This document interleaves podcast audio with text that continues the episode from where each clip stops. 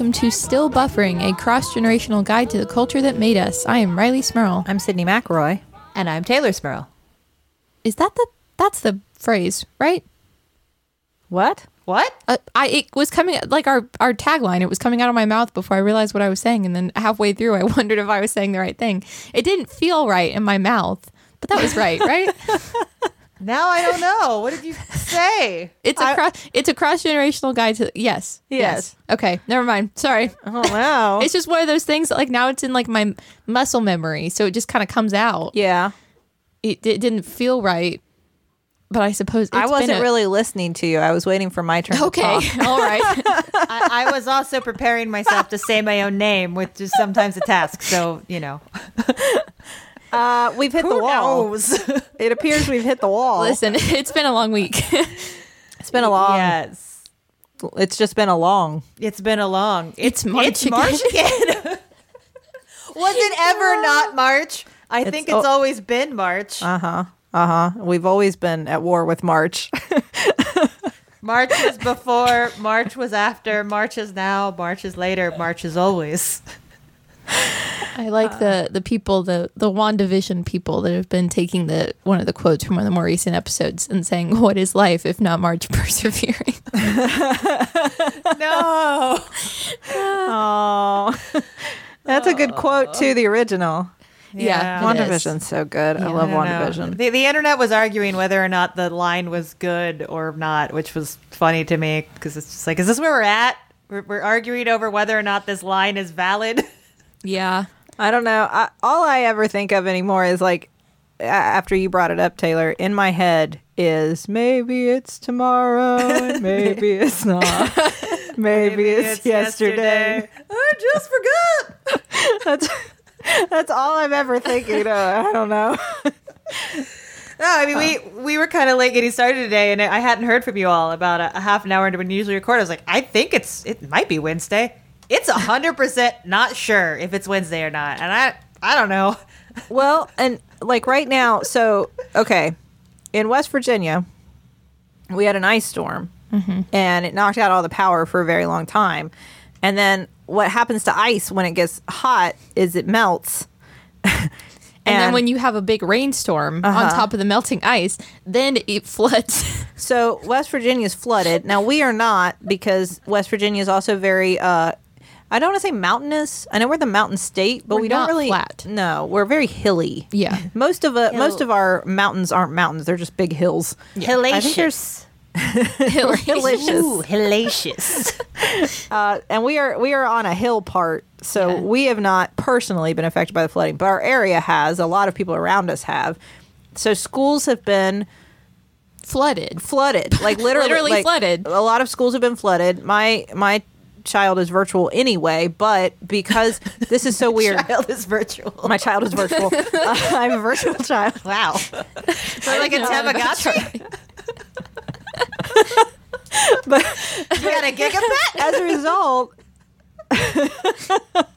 my my Tamagotchi uh, has been on a two hour delay. Which is so silly because the school's flooded. So like, what? What is the de- the delay's not going to get rid of the water? I don't. I'm not sure what's happened. Like the whole school. So it's code orange, which means. Which I always think is Sp- SpongeBob the musical, and they go, the threat level is code orange. And they do a little thing. Anyway, Sydnee, you're the only person that has ever said this is like in SpongeBob the musical. I love SpongeBob the musical. It's brilliant. It's great. Uh, anyway, Code Orange means all students are remote learning. Remote learning is different than virtual learning. Yes. We have not done remote learning, but that's what all the other students who are in person now, because West Virginia went back five days a week, except we never did because then the flooding happened, so it never actually happened. Right. But in theory, we're back five days a week. But they're all remote who are going to go to school. My kid is still virtual. My so my Tamagotchi just does virtual school, except on a two-hour delay, which means we just start late every day. I don't know. It has been so I never know what's happening. Charlie looks at me every day and is like, "Is is is school happening now?" And I'm like, "I don't know. Let's just keep doing math. That's how I feel every we'll, day. just, we'll just keep working through this math book. I, I guess." I mean, I you know, I I uh I sliced my eyeball with a cosplay contact uh, Sunday, I guess. And like, so I had two days of just all the lights off and like not being able to see or do anything, and time was meaningless. And it, I- guess I was well prepared for that because that's it. Like I was like, I don't know what day it is. It's there is the the time when I will see what see again, and the time when I could see, and then there is the now time that is dark, and that is the only time I know. And that's basically what this year has been. Yes. the time when I could go outside, the time when I will eventually be able to go outside, and now. yeah, yeah. Like, it doesn't matter. Like if it's just it's who knows? I uh I tried to drive on one of our main um, roads the other day through through the middle of Huntington, and it was closed on both ends because one end was flooded so badly there were I mean du- like feet of water, many feet of water. Oh yeah, the flooding is like it's, not like they closed our flood walls. Yeah. they never close. They they put up like the big stone gate to Oh, close wow. the flood wall, which Yeah. I have not seen. ever. I've never seen I think it's happened in my lifetime, but I don't remember. Yeah, I mean there it, it buried cars, um, but the Yes. other end was shut down because the uh, Subaru dealership there were like six cars that were on fire. So one Yeah. end there were cars on fire, and the other end there was flooding. I just I thought, okay, never mind. I'm gonna turn around and go home. This is a That sign I should go back home. That was a wild story. That was a there was a car that caught on fire on the interstate. So they pulled off the interstate and drove to a car dealership and pulled into the lot, and then their car caught a bunch of other cars on fire. no one was hurt. They were No one empty. was hurt, They were empty yes. new cars. The cars But- were damaged. The people were fine. So it's. we- uh, I mean, I guess that's a happy er ending, but Has anybody checked to see if the moon has turned to blood or the the I gotta look oceans tonight. are on fire? Yeah, or uh, Well- are there locusts? Are there any locusts Yes. listening to this podcast? Are you? Yes. Are you here? Is this end times? I. It's cool. Like I just want to know. the big But the locusts- 17 year locusts that are super super loud and oh, cover wait, every surface no, are coming back to West Virginia this year. yes, this is a locust year. Wait, wait, y'all. Yeah. Somebody Yeah. call Demi Moore. These seals are breaking. I I like that for once West Virginia was in the news for something positive. You know, we were doing really well, and we are with our vaccination rates and like how we're vaccinating people. Um, but in return, the universe was like, you know what? Here's an ice storm. Here's a flooding.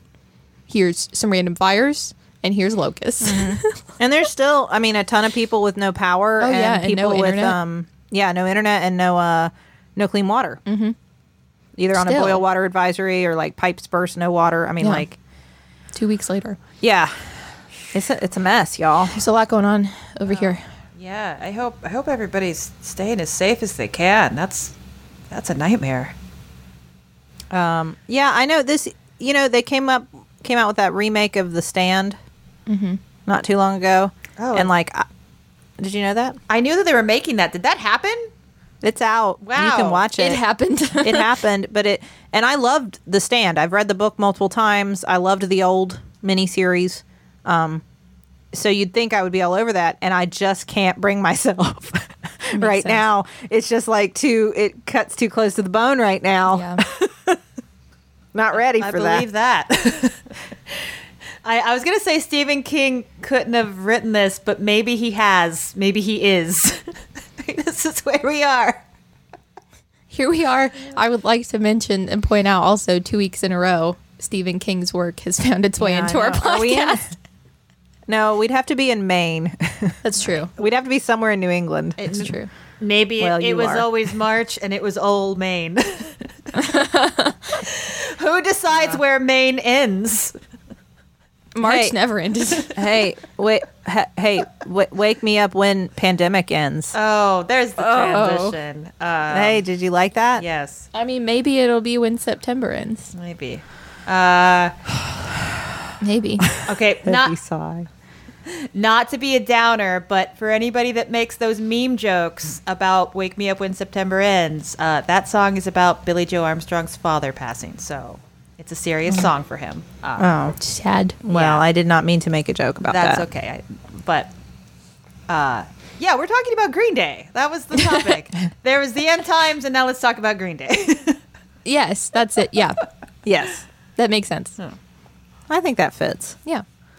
Uh, so Teylor, do you want to? I what? Why? Let me start with. I think it might seem kind of obvious. Green Day is like a for a lot of us of our age group. Green Day was a huge deal and continues to be very relevant Yeah. to this to this day. But like, it seems obvious. But why? Why have you chosen Green Day? Well, uh, I mean, Green Day was it's, it's definitely one of my favorite bands. Um, it was a band that I, I kind of have a funny history with Green Day in that I I've always loved their music since I was like in high school, but like I never felt like I was allowed to love their music until it was too lame to love their music, if that makes sense. Um, Yeah. in high school they were still cool like i was in high school in 2000 2004 this is before the broadway era before american idiot or 21st century breakdown which i love i love all of that Yeah. uh, but like in high school they were definitely the punk kids that i don't know. Like to me there was no difference between the punk kids that could afford to shop at hot topic and like the popular kids that could afford to shop at like abercrombie and fitch. They were the they were two sides of the same coin and they were all kind of mean and judgmental. And i even though i liked punk music at the time i never felt comfortable like even wearing a band t-shirt because it would have in, in, invited m- being mocked or made fun of. Uh, i remember go ahead I was just gonna say it's interesting that I I don't think I don't feel like I remember thinking about Green Day as punk music. I mean, it's it's funny because I mean it's it's pop punk. I, I think that's Yeah. fair. Uh, it, it definitely was one of those bands that reawakened an interest in punk music and kind of defined what punk would be for the 90s. Um, I mean, it's a seminal it's a seminal punk band, and it's funny that it doesn't get considered punk because if you look at Green Day up against what people hold up as like this is punk rock, like the Ramones or the Sex Pistols or the Clash, they're doing the same stuff. They are Yeah. absolutely doing the same stuff, and arguably they're doing it a little harder and like definitely more cohesively. But I don't know, like if it's not if it's not discordant and angry, then it's like, oh, it's not punk. They were just good at it. They were good at what all those other bands were already doing. Um, but I remember, like in high school, uh, mom got me a Green Day shirt. Uh, it was on sale from Hot Topic, and it was in my Easter basket. Uh, uh-huh, uh-huh. And mom did that. That's so mom. That's by the way, mom. everything about that is that's a very on brand story for mom. and it was like an XL, but you know, like that. It was a Green Day shirt, and I can tell you exactly which one it is because it's on sale. I looked it up. Now it is considered a vintage T-shirt, and you pay like seventy dollars. Oh. It's a red Green Day shirt with a dragon on it, and she got me this shirt because mom was pretty good at like being aware of what I was into, but not really pushing me about it. She would just like buy me something and be like, "Look, this is a thing you like, right?" She she also got me like a Rob Zombie CD collection, like just kind of took a took a stab at that, and I was into it, but never would have said that. Um, but this shirt hung in my closet through my entire high school career, and I never once wore it. I wanted to. I loved the band, but I was so terrified of being made fun of by the real punks. You know, that was such the era of you don't want to mm-hmm. be a poser, you don't want to be, you know, a, a, a, Yeah. a fake punk. That I would never wear it. It just hung there like a beacon. so it really wasn't. That's so true. oh, go ahead. No, that's so, but we that's such a good point that you make, and I think we've referenced it before. But like, I feel like with your generation, Rileigh, I've seen so many people wearing like band T-shirts Yeah. that like. I know there's no way you're into like you are not a huge Metallica fan. I know you're not, right? Like I know you yeah. you you've heard like one song from Van Halen and it was on a commercial. I know you don't know who Van Halen is. And I'm not saying like I do or I'm super cool. I I wasn't that wasn't me either. That was, you know, prior to us too. But like that is not stigmatized at all the way that in our generation Teylor you are so right. Like if you were going to wear a Green Day t-shirt, you can't just like Green Day. You better be all about Green Day. Yeah. Yeah.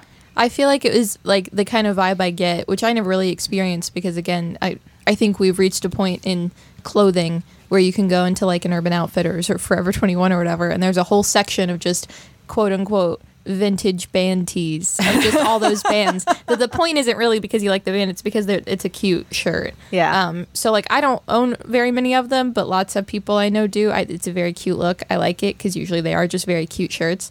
I'm thankful we've reached a point where we can just wear them because they're cute shirts. but I get the vibe that it used to be like I better know like five songs at least by this band that I'm wearing Oh. their shirt so I can name them Five and know them. albums. Yeah. Five albums. You better be ready to answer like a quiz.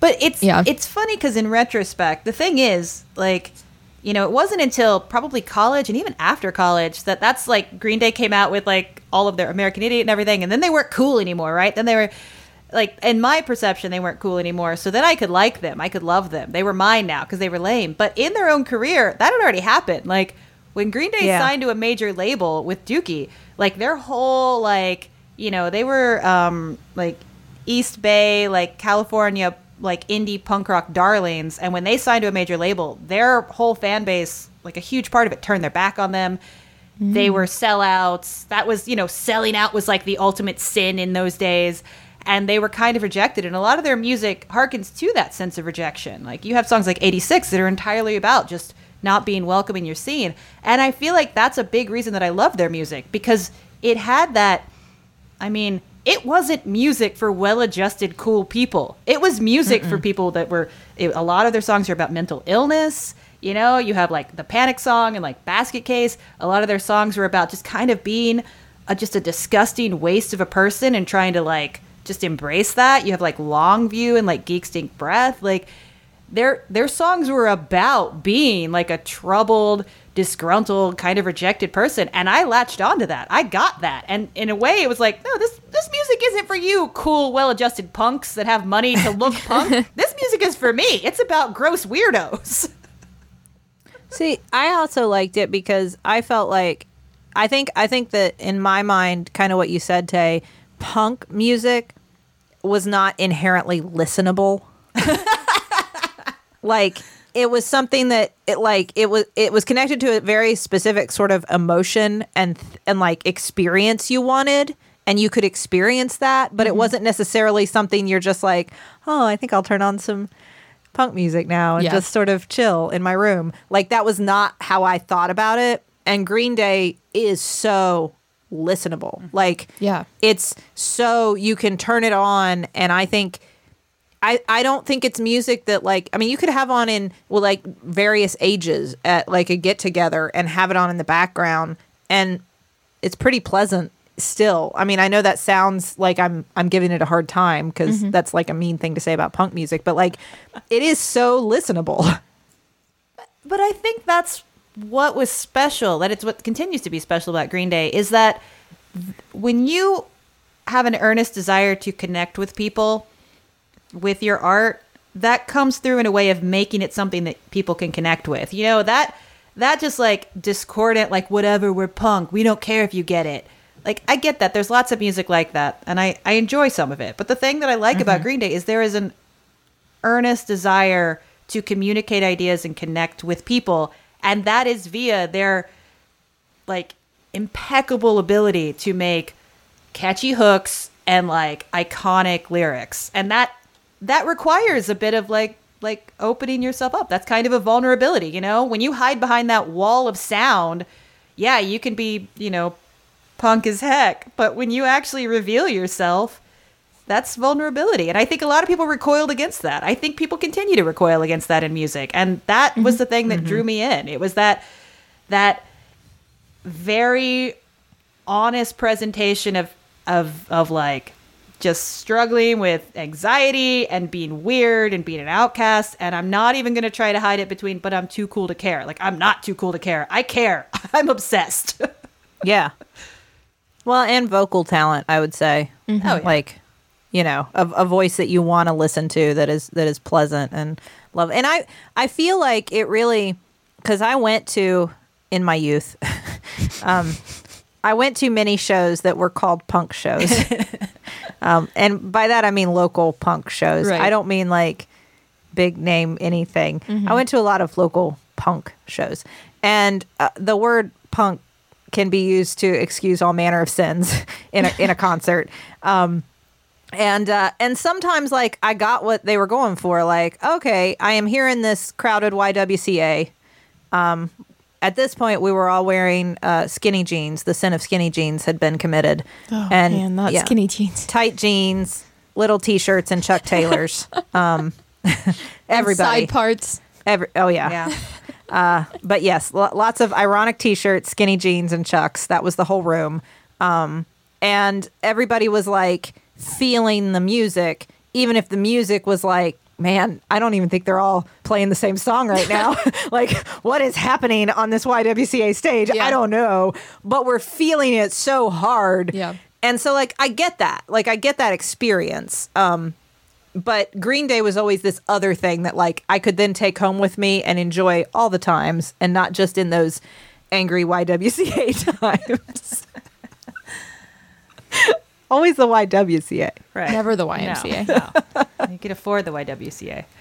Yeah. It re- you really could. It was pretty cheap to rent. But that, but that's that was the that's still the magic of what they do. I mean, I think that you know that, and maybe it's because they went through that initial kind of being shunned from their cool, like punker than thou punk rock roots. I do think it's a band that kind of just said, "Well, that's that. Whatever we're gonna do." And I mean, Billie Joe Armstrong has made statements similar to that, where he's kind of said like, whether we fly or, or whether we fail, like we're kind of on our own now. We're doing our own thing.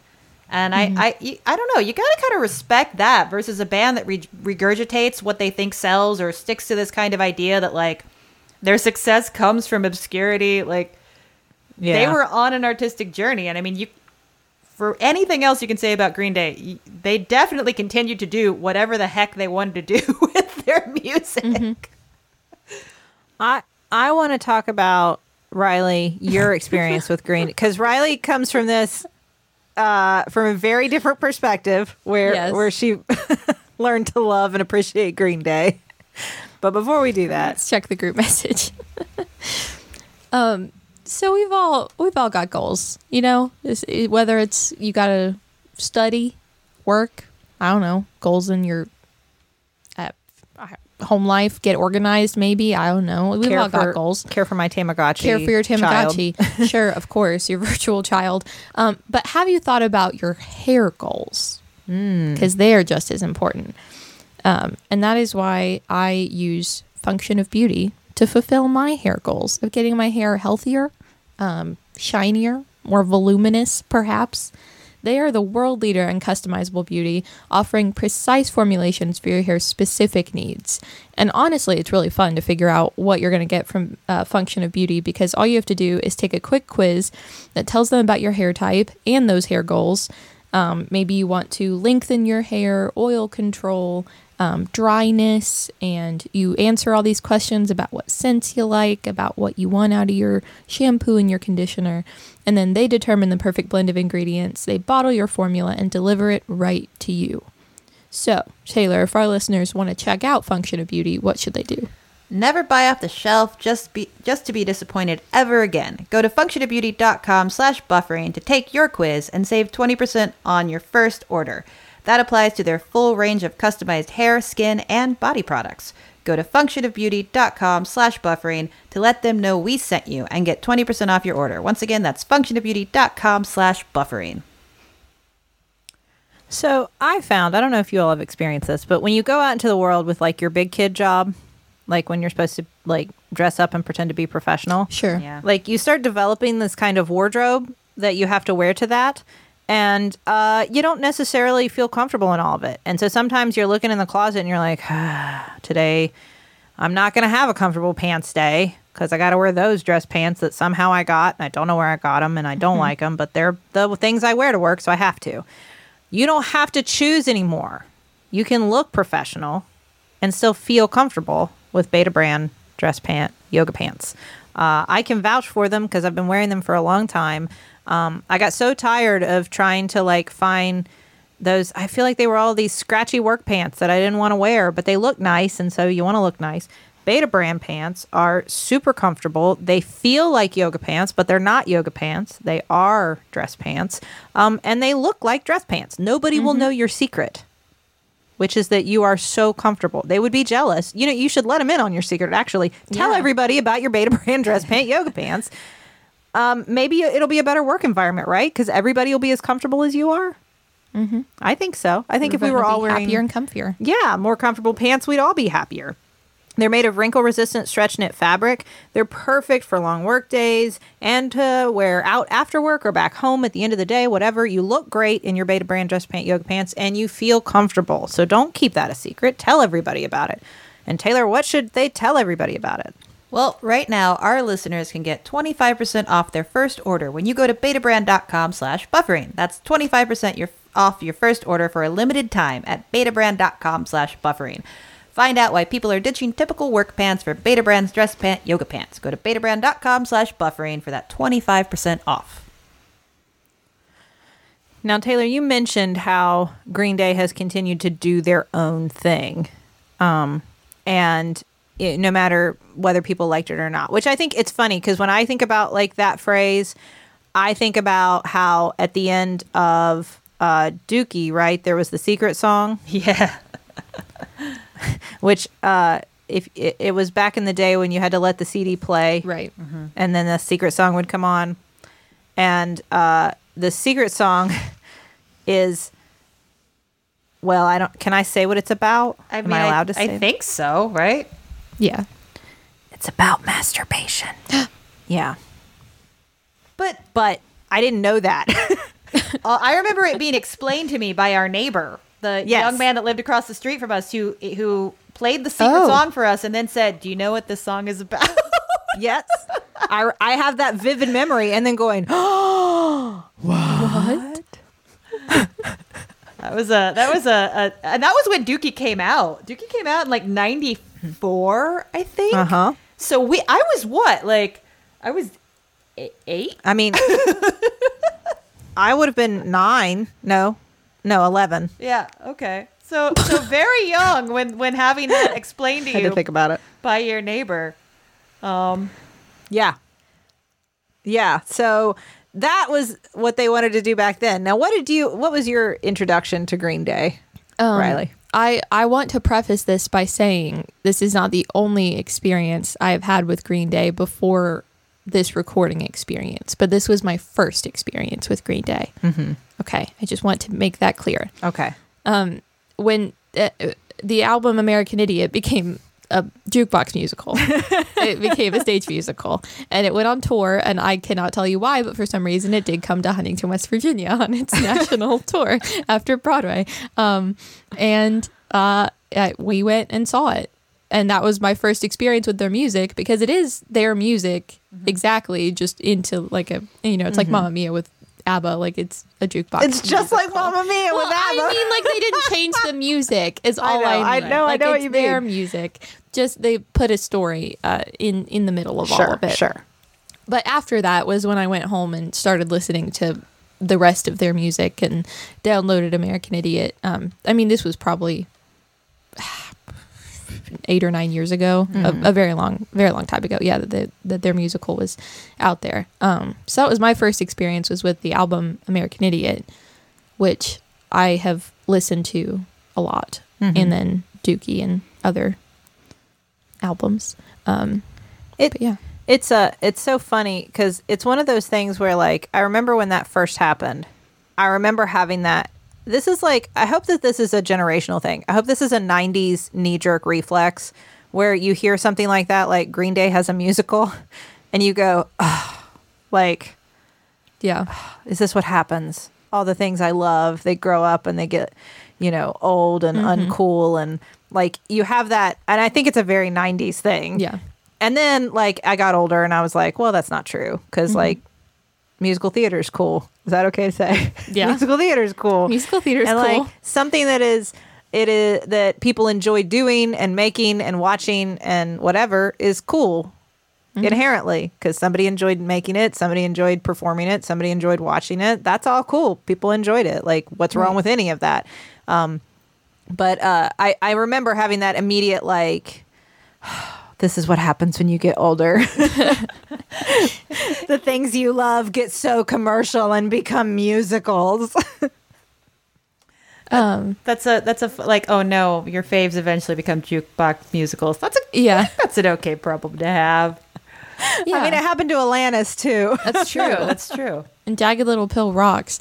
Um, the musical and the album. Jagged Little Pill Rock. It the does. musical. The musical and the album. I listened to the album before the musical ever existed, but the musical's great too. But I think it, it it shows the power of when you let go of trying to be cool and you just do the stuff that you respond to. I think that's what that that's the lesson that I take away from that, you know, because I think that Green Day Yeah. was a band that had to break from that that disapproval that they got that you know the scene that brought them up that loved them the scorn from that. I think that there was a very distinct reaction where they were like "Ah, we're just gonna we're gonna do our stuff. We're gonna go and i mean t- to this day like their newest albums are still kind of experimental. And even if it's not my thing necessarily i like that you know if you follow your own artistic path you might not always hit the zeitgeist of what's going on. You might hit it and then you might stray from it but like you're on your own kind of journey there so who cares? When you when you're through being cool the whole world kind of opens up. Um, I was wondering as I was re-listening to American Idiot because I, I hadn't listened to it in a while, but one of my favorite things about that album is that they have songs that are two songs that are one song, like um, "Give Me Novocaine" slash "She's a Rebel" is like two songs, but it doesn't stop. It's both of the songs, and one goes into the other. Was that like a thing that other bands did? Was that a very Green Day thing? Because I think that's really cool. Um, but it also, I mean, I think lent itself very well to something like a musical because it just like one song transitioned into another. But I know that's not what it was written for. I don't think that was a. I, I feel like that's an older thing than, um, than like our era. Like songs that were two songs and kind of mm-hmm. transitioned into one another were more of like, um, experimental kind of rock, mm-hmm. psychedelic stuff that happened before our era. I mm-hmm. mean, I don't. Teylor, you can correct me if I'm wrong, but I don't feel like that was a common thing. no no and definitely not in the punk world like No. Yeah. You know, the idea of a concept album of an album that's telling a story, like a theatrical story, which is even even before the musical, like It is. if you listen to American Idiot, it's a it's telling a story. Mm-hmm. um, and 21st Century Breakdown too. Like and then you get Uno Dos Tré. It's the continuation of this idea that, you know, we're we're making stories with our albums. Uh, that's I feel like it's not necessarily unique to Green Day, but they were definitely unique in the punk scene doing that. yeah. No, I feel like I feel like that the music, especially as you get into like the later '90s and early 2000s, the music that was kind of all around us was the easily digestible, you know, three minute an album of a bunch of three minute long songs that could many of them could be singles, were mm-hmm. all entities unto themselves, Yeah. incredibly catchy, hooky, you know, Pop. pop. Yeah. Yeah. I mean, that was, and even like, that's where punk music, alternative music, Mm-hmm. rock, all these things became this other thing. It's sort of like in Trolls 2 World Tour. What? You know how they talk What? about how the pop trolls What? appropriated the music from all the other types of music. Sydnee, I didn't think we completely- homogenized it into pop music, and that because they stole everybody's music and didn't credit them, that's what destroyed the trolls' like unity. I didn't think we had completely lost you, but now in this podcast episode so far, Yeah. you've referenced both SpongeBob the Musical and Trolls 2 World Tour. Those have been your two cultural touch points throughout Trolls- this episode. Trolls World, World Tour is a very important lesson. Oh, okay. And well, okay. and like what true diversity means and the dangers of like what Poppy keeps saying is we're all the same and like we're not all the same and that's good. What were we talking about? About Green, Green Day. Day. And now I would like to keep a running timer of all the times you've mentioned Trolls World Tour in our podcast. Are you are you are you paid by them? My husband. I mean, Justin's in it. Um, or he Well- was. But but you know, I think Yeah. the I mean the the that it's what they're okay. That cohesiveness of like here are our our album of you know segmented three minute pop or pop punk hits like that idea which runs through a lot of you know digestible pop punk music and there's nothing wrong with that there are plenty No. of bands that do that endlessly and i love them but Yes. what i like what i love about green day is their total commitment to doing whatever they kind of feel like doing and i think to me it reminds me a lot more of uh of one of my other favorite favorite bands, which is the Replacements. And the Replacements, they're you know you look at their catalog and they kind of have no fear in going off. Like if they're gonna do a weird like kind of strummy singer songwriter thing, or they're gonna do a weird like kind of country feel. Like they do that. You know, The Clash does that too. And I feel like Green mm-hmm. Day kind of continues in that tradition. And those are both bands that I, I think, like, you know, Billie Joe Armstrong is cited as, as, as influential to him. And I think that's, that's just, that's more punk rock to me than endless power chord progression, like hard hitting punk rock songs is being like, what if we just do a weird little minute of country here because we feel Yeah. like it? And I think some of my favorite songs by Green Day are those sort of weird, like like "Misery," which is like this weird sort of like country ballad, or like the slower songs like "Macy's Day Parade," which is just a lovely, slow, sad song, and it's one of my top five favorite Green Day songs. And it's not, I don't know if you call it punk, but it's beautiful. Yeah. And I mean, um, Jesus of Suburbia on American Idiot is another one that's like a, what a nine and a half minute song. And Yeah. I, it's basically multiple songs in one. Like it, It is. switches a few times. Its mm-hmm. tone and it's the instruments that are being highlighted and the feel and the rhythm. Like it changes multiple times, but it is one song and it's wild to listen to because like I was listening to it while I was working out and I just kept thinking like did that song just change I didn't think that that one had ended and then no oh this is all that's right this is all one song Well, it's, it's been compared to like Bohemian Rhapsody, which I, you know Yeah. that's like Bohemian Rhapsody is amazing, but I, I get the comparison in that it's several songs in one, and then it's got mm-hmm. the interlude that's literally it's Motley Crue's on with the show, but it's kind of being paralleled with Green Day. Like it's such an amazing mm-hmm. composition that like Yeah. You know, and I mean that they made a music video for that. they made a nine-minute music video for oh Jesus my of Suburbia. I gotta watch that. yeah I haven't seen that. I haven't seen that either Yeah.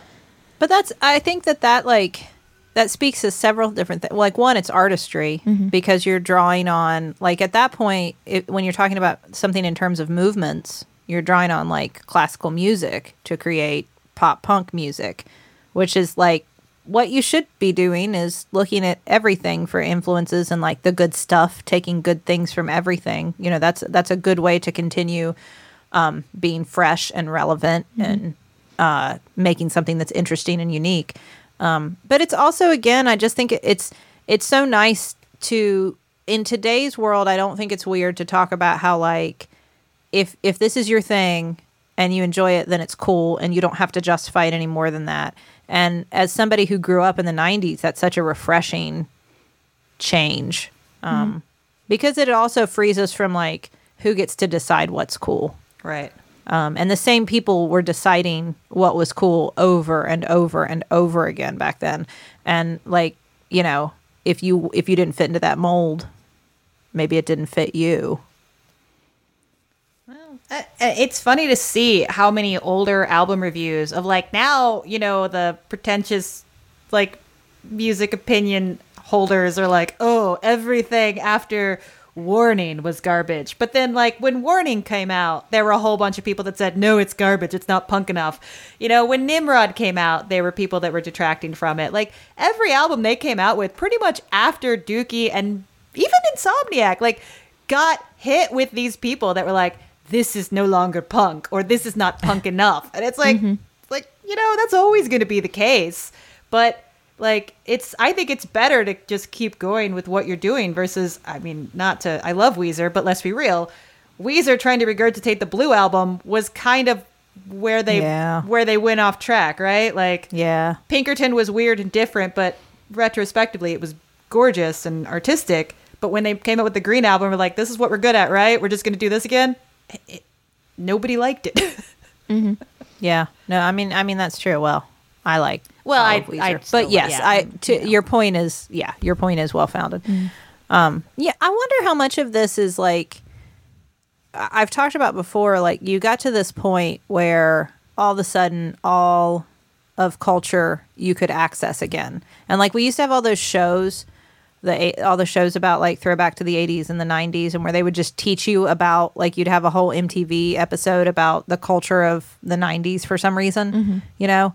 And I remember thinking like how much of this stuff do I remember and how much of this stuff have I seen TV shows about so I think I remember it but I didn't really experience it.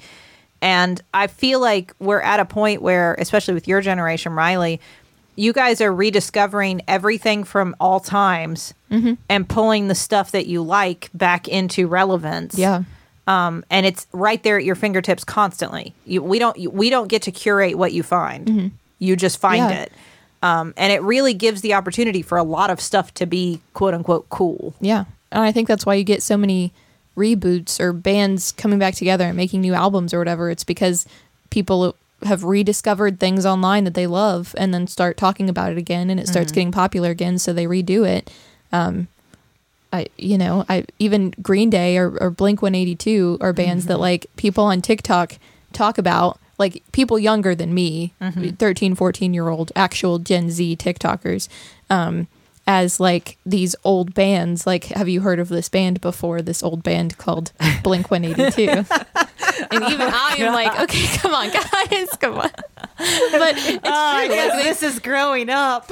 yeah, they bring stuff back into extreme popularity that has, I mean, has stayed relevant and his people have kept listening to it or watching it or whatever, but mm-hmm. brought it back into the mainstream. Like sea shanties. I like sea shanties. Yes. like the Jonas Brothers. The Jonas Brothers got back together because everyone was like, "What? What happened to those Joe Bros, man?" Now mm-hmm. they're back together. Well, the one got to host Saturday Night Live. Yeah. So. Which are, is that relevant? Yeah, meh, meh. what does your generation think of that? it's a good question. Uh, I, but yeah, I think I think that's kind of cool though. I don't know about the whole middle part thing, but otherwise, I love, I love the middle part. Well, and I, you know, I don't like. I ultimately believe that art is subjective, and so mm-hmm. whether I like something or don't like something doesn't mean anything about its quality. But I think it, it would be hard to argue that a band like Green Day doesn't produce doesn't have the intrinsic ability to produce quality hooks, catchy lyrics. Like you just you can't look at how massively successful they've been and not say, okay, there's quality there. Like Mm-hmm. there is something that is eternally good about what they did. Like, Yeah. and I think that's Yeah. given yeah, given that ability to have access to all media, I think there's a reason. Like they're still producing albums, and mm-hmm. whether or not you like the direction they're going in now, like I I loved Revolution Radio. You know, I think they got a new album out that it's a little bit it's a little bit more like produced. It's a little bit dancier, and it's not my thing, but I love that they're still out there. They're in the Rock and Roll Hall of Fame. How many bands in the Rock and Roll Hall of Fame are still producing albums and still experimenting with their sound? Mm-hmm. Like that's that's uh that's staying power that's ingenuity and yeah. Well, and it's not it's not giving the excuse of like um, I uh, that I was of a time that was my generation. Time has moved on, so I'm done now. It's like I'll just make the next thing. Yeah, well and i think some of it comes from the fact that maybe if you look at like what they're what they're singing about from the very beginning like specifically i mean billie joe armstrong is the main lyricist the others have written plenty of songs or or, or done compositions for them uh mike dirnt and tré cool uh um, fun fun fact mike dirnt it's a stage name but dirnt comes from he was one of those kids that would just walk around playing the air bass and making a sound like dirnt, dirnt, dirnt, dirnt. and that's Oh my gosh. that's where he gets That's his name. amazing. I love that. like right, like that's not a cool origin story, but we know that kid. We we all grew up with that kid. Uh, That's really cool. yeah. But like, you know, they weren't singing about being losers that didn't get the girl they wanted. They were singing about stuff that isn't fixed by success or money, right? They're singing about about mental illness, about uh, about like deep wounds of like insecurity and and and like mania and anger and they're singing about it in this way that I think what gets to the core of why I loved them is because, you know, I was never one for sad songs. Like I'm not going to sit when I'm depressed, I'm not going to sit around listening to Elliott Smith or Bright Eyes and cry. I want to listen to Green Day that's sarcastic and cutting and dark humor. That's how I process my depression. And I mm-hmm. think that you know, that's part of what it doesn't matter how successful they became. Those issues still haunted frankly, like Billie Joe Armstrong. Like he's struggled with substance abuse his whole career, and that you know to the detriment of the band at some points. But like because they were singing to sort of issues that were deeper than what success could fix, I think that maybe maybe it's not a positive thing, but that plays into their longevity. Why it still connects with people like me, people that related to their music as teenagers are still hearing them and they're still being spoken to from them. Mm-hmm. Mm-hmm. Well, I I had forgotten. I am glad you brought Green Day up because Yeah, me too. Uh, I was sitting and listening to the playlist that you made while while I was looking through some stuff, and it was just I had forgotten how much I enjoyed listening to Green Day. Like listening to it when I'm focusing on it, listening to it when it's just on. Um, it's just. I mean, I it's hard for me to imagine that somebody wouldn't hear like the majority of Green Day songs and just think like, oh, this is good, solid stuff. Like mm-hmm. to whether or not you fall in love with it, like to have on, it's just so. It's so good. I had forgotten how good it was. Yeah. I, it, I made so I made Sydnee Rileigh a playlist of like three or four songs from every Green Day album that I thought were kind of essential listening, and it was incredibly difficult because there are the songs that I love, and then there are the songs that are the mega hits that you can't not put on a mix. And a lot of times it was just choosing between like you know like your your children. Like I don't know, like how do I leave one of these songs off? They're they're all good. Uh, yeah, It's a it's a really good mix. I don't know. Is there a way to make that?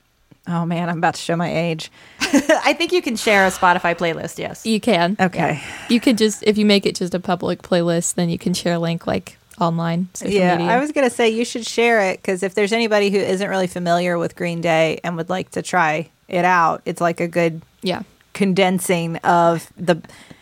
It's like the Princess Bride. It's the best parts version. Um, and then it, it it encourages you to explore further. Yeah. Well, it's funny because even after I sent that to you all, I was listening to Revolution Radio this morning, just you know having it on the background, and a song came on that I've definitely heard before, but I've never listened to it, and it was the song "Still Breathing." So 2016, very like very new song in the Green Day catalog, and it it's it was one of those moments, like so many songs in my past that I heard, and I was like, oh, this is a song for me, and it's like having that moment literally this morning with a very new song comparatively like from the position of someone who's kind of been through which so much of the their their catalog is about just so much ugly stuff to live through mm-hmm. so many bad feelings and then there's a song that's kind of like i'm still here i'm still around and it was one of those moments where I'm like oh man you and me, Green Day, we've gone through this together and we're still here. we're still making mistakes. We're still not our best selves, but we're still here. And that's powerful that it, this mm-hmm. this far down the road. I mean, I think everybody maybe has bands they go through their life with, you know? People mm-hmm. that just kind of stay on the same track and I'm I'm happy to have this as one of mine. Yeah.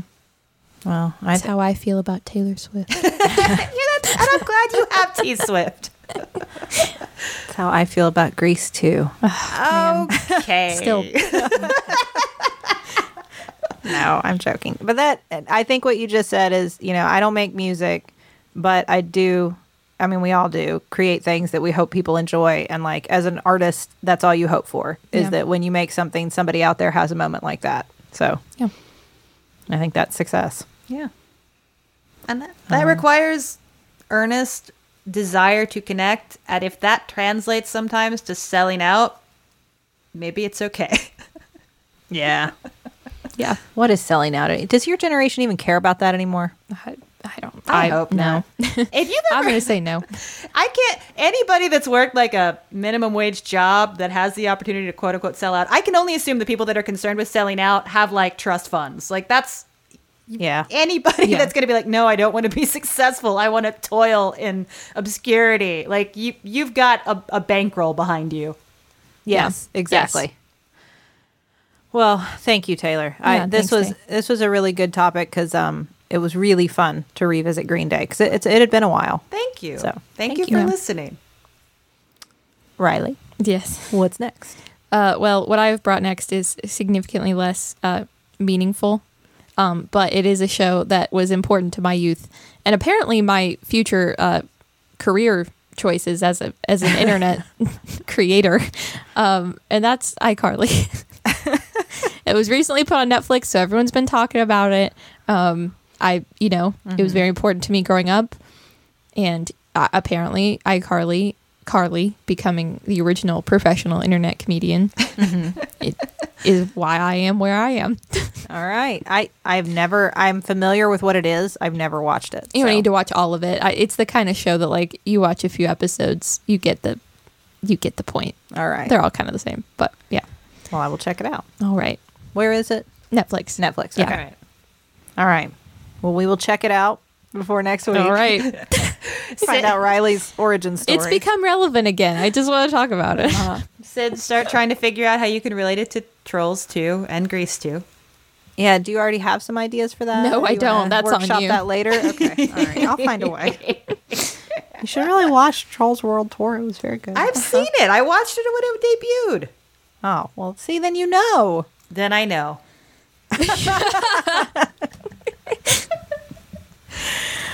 It's been a long March, guys. It's been- March 3rd. March 3000 and something. Is it? Is it really no, though? it's like 368th or whatever. It's just March now. Just March. more March. It's March. March. That officially this month is now March. Um, thank you all for listening. I hope your March is going better than West Virginia's Yeah. March is going. Um, well, hey, we're doing the vaccine thing though. Yeah, we but got that.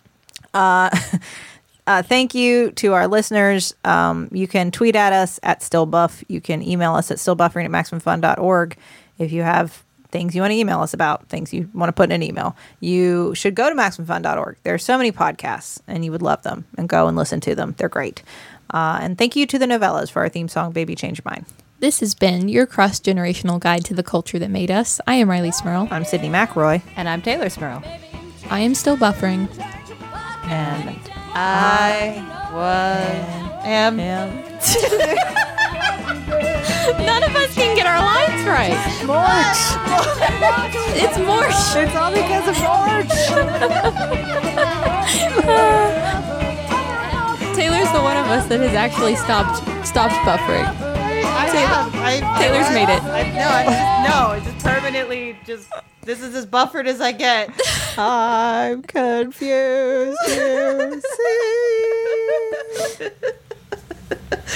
oh no. Maximum Fun is a network by and for cool, popular people. But did you know it also has an offering designed to appeal to nerds? A show for nerds? On Maximum Fun? The devil, you say? It's true. It's called The Greatest Generation, and they review episodes of a television program for nerds called Star Trek. They've reviewed TNG, DS9, and are now reviewing Voyager. Hey, Star Trek. My daughter enjoys that program.